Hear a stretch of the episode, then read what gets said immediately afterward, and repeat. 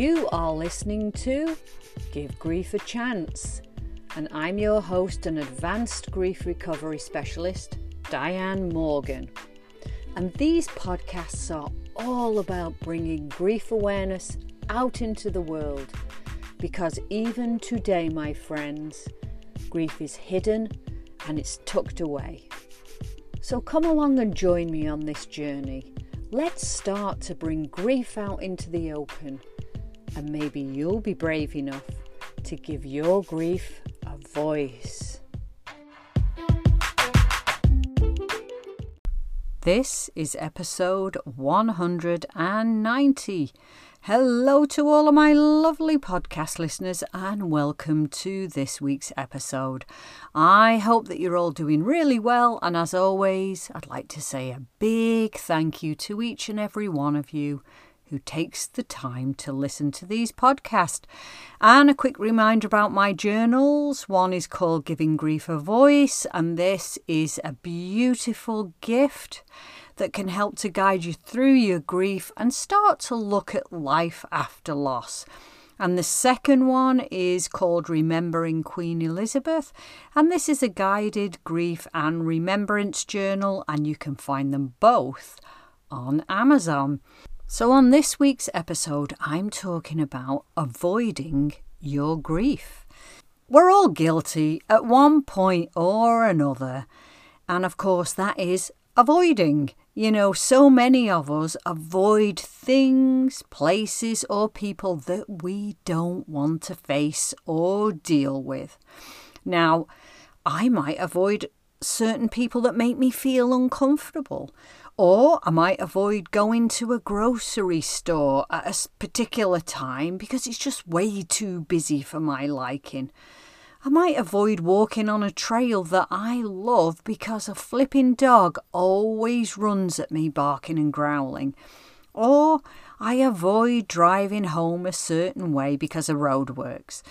You see, we may consciously or unconsciously use avoidance every day in some way, shape, or form, but we will especially use it when we have to deal with thoughts and feelings that are uncomfortable and cause us pain. And you know, for some, the avoidance of grief isn't much different because they may, you know, those people may not want to face their heartache, and so they'll try and find ways to skip around those emotions.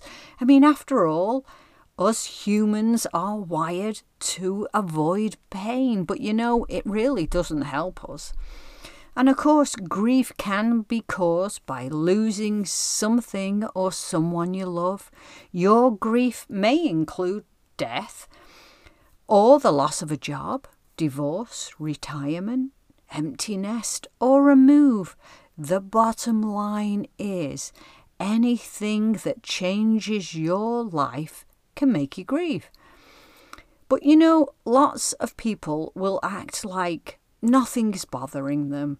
So much so that those people around them may not even be aware that they're going through a life changing event. And the chances are they'll tell others that they're fine and try to push down their emotions, often by keeping themselves busy and steering clear of those people or situations that will remind them of their grief. Now, if we take a look at our upbringing, in some families, it's a sign of weakness to cry, and for those people, they learn to hold it all in and bottle up their feelings. And of course, if their loved ones suffered a traumatic death, you know, they may feel like it's way too much for them to share. And so, again, instead of talking and healing, they clam up and push those emotions down. And I know that grief can be tough for many of us when grief feels so overwhelming and unbearable at times, it can lead to physical issues such as headaches, body ache, fatigue, and nausea. You know, grief can make your mind feel foggy, so much so that having to focus on making any type of decision can feel totally impossible. And you may experience appetite changes insomnia, anxiety, or depression, and even the simplest of tasks can feel difficult because grieving is hard and messy and it requires huge amounts of effort and energy.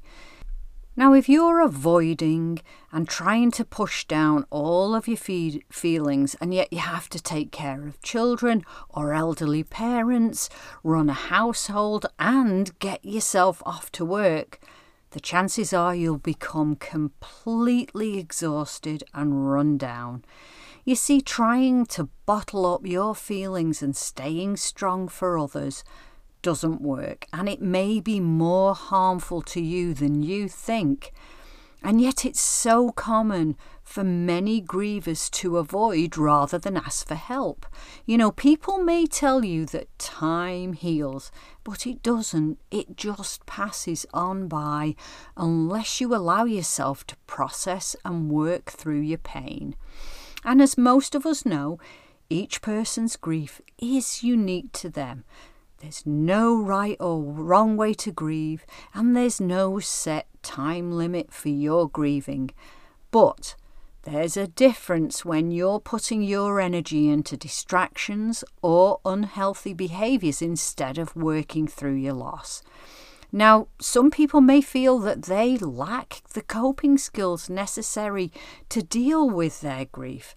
For some, grief can be too painful, unpredictable, and all consuming because they can't control those frightening feelings and reactions.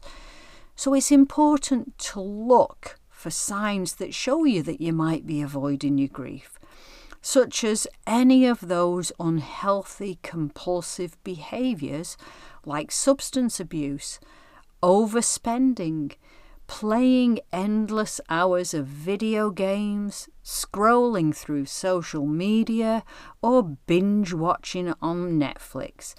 Maybe you're overeating or undereating, or over exercising and overworking.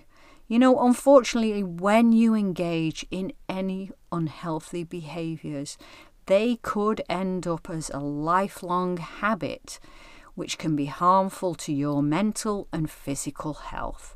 And we don't want that. Now, you may find that you can't talk about your loss as it's way too difficult for you. And that's okay in the beginning. Let's say that you've experienced the death of a loved one now, it may take a little time for you to want to talk about it, but if you find yourself wanting to avoid any contact with others or you reject any form of help and assistance, check in with yourself and see what you're avoiding because it's important that you allow yourself to understand how you're feeling so, why not find a trusted family member or a friend that you can open up to? Or why not find a professional with whom you can share your story? You know, you can't outrun or hide from your grief. You have to accept and acknowledge what has happened and lean into your pain and anguish. That way, you can begin to move forward. You know, I get it. No one wants to feel pain and suffering, but as you learn to accept your loss and identify what you're avoiding, you'll become more receptive to those feelings and you'll be able to work through them. So give yourself permission to grieve and feel everything that comes up for you. And please don't judge yourself if shame or guilt comes up around death, especially if you've been abused by the deceased or you had a difficult relationship with them. Remember, grief uncovers many uncomfortable and scary emotions that you might not be prepared to deal with, and so you'll avoid. Grief avoidance is a coping mechanism that allows you to process only as much as you can handle of your emotional pain. And sometimes you might have to dig deep to find out exactly what you're trying to avoid. However, there's nothing wrong with you in dealing with your grief in a way that works for you. Grieving takes time and can be very painful. So please be patient with the grieving process and patient with those around you, but especially be gentle and patient with yourself. Remember, everyone's grief journey is different. The pain from suffering a significant loss is a normal reaction to grief, but not everyone is ready to face it. Grief and loss are a natural but challenging part of life, and learning how to grieve is an ongoing process. Please get the grief support that you need because grief doesn't have to be avoided. And today I'm sending lots of love to those of you out there who've experienced a loss. Okay, you lovely people, that is it for this week's podcast. I hope that you enjoyed it and that it was helpful for you. You know, if you'd like to find out more about my services and programs, then please visit my website, Give Grief a Chance. There, you can drop me an email, you can ask a question, or you can share your story via voice message, and I'll be happy to play it on the podcast. Remember to check out my journals that you can find on Amazon. And if you've enjoyed this podcast, please rate it, like it, and share it. And if you feel like it, come and join me on Instagram at Give Grief a Chance Coach. And last but not least, please never be afraid to give your grief a voice.